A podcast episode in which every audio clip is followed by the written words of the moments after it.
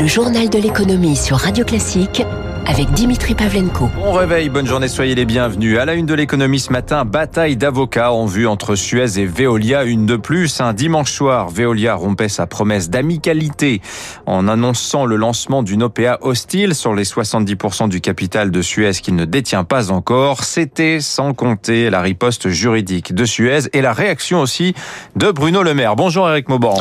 Bonjour Dimitri, bonjour à tous. Alors dans un instant, vous allez nous dire hein, ce que change la prise de position du ministre de l'économie mais d'abord, Suez, tard hier soir, le groupe a contesté la validité de l'offre de Veolia. Alors c'est très technique, en s'appuyant donc sur la chronologie des dernières 24 heures. Voilà, c'est un véritable imbroglio juridique qui se met en place. Jugé plus tôt, lundi matin à 7h, Veolia dépose à l'AMF son OPA sur Suez. 23 minutes plus tard, Suez obtient une ordonnance en référé du tribunal de Nanterre interdisant le dépôt de cette offre. Veolia considère que son dépôt est valable. Suez conteste, arguant du fait que l'AMF n'ouvre qu'à 9 heures et que le dépôt officiel de l'offre en version papier n'a pu être remis avant. Des bisbilles qui vont se régler sur le terrain juridique, elles agacent au plus haut point Bruno Le Maire, le ministre de l'économie, a décidé euh, de saisir l'AMF pour juger de la validité d'une telle offre. En déposant son OPA, Veolia a considéré qu'il était urgent d'agir, pas question d'attendre que Suez puisse euh, organiser sa riposte avec l'aide de fonds d'investissement. Déposer officiellement une OPA permet d'enclencher le processus administratif. Il est lourd et long. Les autorités européennes de la concurrence vont devoir se saisir du dossier. Il leur faudra 8 à 14 mois pour donner leur feu vert. Durant cette période, eh bien, personne ne pourra lancer une contre-offre sur Suez. C'est justement ce que souhaite Veolia. Avant cela, eh bien, l'AMF, l'autorité des marchés financiers, devra donner son avis sur la conformité de l'OPA déposée sur Suez. Quel qu'il soit, une des deux sociétés devrait le contester devant la justice. En attendant, eh bien, tout le monde assure être ouvert au dialogue, mais personne n'entend concéder quoi que ce soit. Un vrai dialogue de sourds, Dimitri. Merci Eric Mauban. On en est à six procédures judiciaires en cours hein, dans cette affaire Suez-Veolia. Qui sont les nouveaux champions de la French Tech? Le secrétaire d'État au numérique Cédrico, je vous le disais à l'instant, a présenté hier la nouvelle promotion du Next 40 et du French Tech 120. On compte donc 33 nouveaux noms choisis sur des critères de croissance, de chiffre d'affaires de levée de fonds. Euh, ces, euh, ces championnes de la French Tech affichent ensemble presque 9 milliards d'euros de chiffre d'affaires, en hausse de 55% sur un an, 3 milliards d'euros levés en 2020, 37 000 emplois en France, hein, dont 10 000 créés l'an dernier, euh, très internationalisés. Ces scale-up vont bénéficier pendant un an davantage pour les formalités administratives. Selon Cédric O dans les échos ce matin, 3 à 4 de ces pensionnaires du French Tech, du, Next 40 vont entrer en bourse sous deux ans, dont euh, le premier d'entre eux, le groupe français Believe, spécialisé dans l'accompagnement des artistes. On ne sait pas en revanche si ce sera à Paris ou à New York. Où en est-on à présent aussi de France Relance? Matignon a fait un petit point d'étape hier sur l'exécution du plan. Celui-ci prévoit, vous le savez, de dépenser 100 milliards d'euros entre 2020 et 2022. Mais est-ce suffisant? Bah, À ce stade, oui, estime l'exécutif, hein, qui est critiqué par certains sur la modestie de la somme engagée, euh, comparée au plan d'urgence américain, 900 milliards de dollars, 9% du PIB des États-Unis. Euh, sur les 100 milliards prévus dans le plan français, 9 milliards ont déjà été effectivement versés. Émilie Vallès. La moitié des 9 milliards d'euros a déjà servi à recapitaliser la SNCF. Un investissement explique Bercy car il s'agit de développer le fret et d'entretenir les réseaux. Il y a eu aussi les aides aux particuliers. 500 millions d'euros d'allocations de rentrée scolaire exceptionnelles ont par exemple été versés. Les primes à la conversion ont aussi bien fonctionné, tout comme les primes à la rénovation énergétique. Et cela va monter en puissance. 55 000 dossiers ont déjà été déposés pour ma prime rénove rien qu'en janvier. Les entreprises ont-elles reçu 800 millions d'euros l'an dernier dans le cadre de projets de relocalisation ou de modernisation?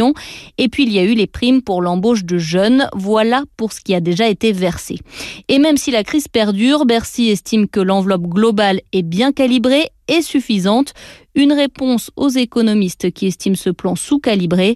Pour l'OFCE, il faudrait doubler ces 100 milliards d'euros. Voilà, gare à ceux aussi qui ne jouent pas le jeu du télétravail. Mise en garde hier d'Elisabeth Borne, la ministre du Travail a rencontré hier le représentant de trois secteurs où l'érosion du travail à distance a été marquée. Hein, l'ingénierie conseil, c'est-à-dire l'informatique, les assurances et surtout les banques. Selon la CFDT, le télétravail dans les agences bancaires représente au mieux 20% du télétravail, euh, le, le 20% du travail, pardon. Le gouvernement promet d'ailleurs des contrôles de l'inspection du travail, un point de situation sera fait dans deux semaines. C'est l'autre pénurie de la pandémie en ce début d'année après les vaccins, les semi-conducteurs. La demande explose hein, dans l'automobile, dans la téléphonie, l'informatique et les fondeurs n'arrivent plus à fournir tout le monde. Cela freine par exemple le lancement par Sony de la PlayStation 5 qui est en rupture de stock peut-être jusqu'à l'été, mais aussi pour Apple de l'iPhone 12 ainsi que l'ensemble de l'industrie automobile.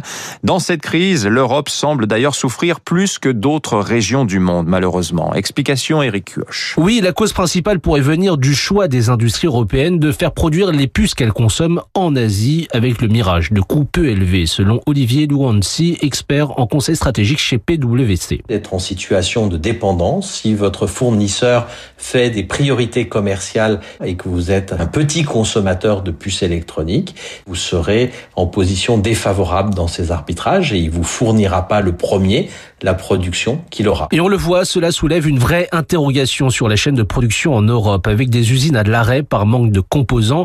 Aujourd'hui, l'intégralité des puces est fabriquée par une poignée de fournisseurs coréens, chinois, américains, mais aucun européen. Christian Saint-Etienne, économiste de l'industrie. Nous n'avons pas d'équivalent d'Intel en Europe. Bien sûr, euh, il y a ST Microelectronics, euh, il y a un producteur allemand, mais ils euh, répondent à 10% des besoins de la consommation de microprocesseurs en Europe. Donc l'Europe se retrouve extrêmement affaiblie. Une situation qui rend d'autant plus pertinente les discussions en cours à Bruxelles. L'idée serait de créer un champion européen du semi-conducteur, un Airbus des microprocesseurs, histoire de faire face à d'éventuelles nouvelles pénuries. Merci Eric Cuoche. En bref, l'île de France va-t-elle ressusciter l'écotaxe poids lourd? Dans un rapport dévoilé hier, le président LR du conseil départemental de l'Essonne appelle la région à investir massivement pour moderniser le réseau routier en grande couronne.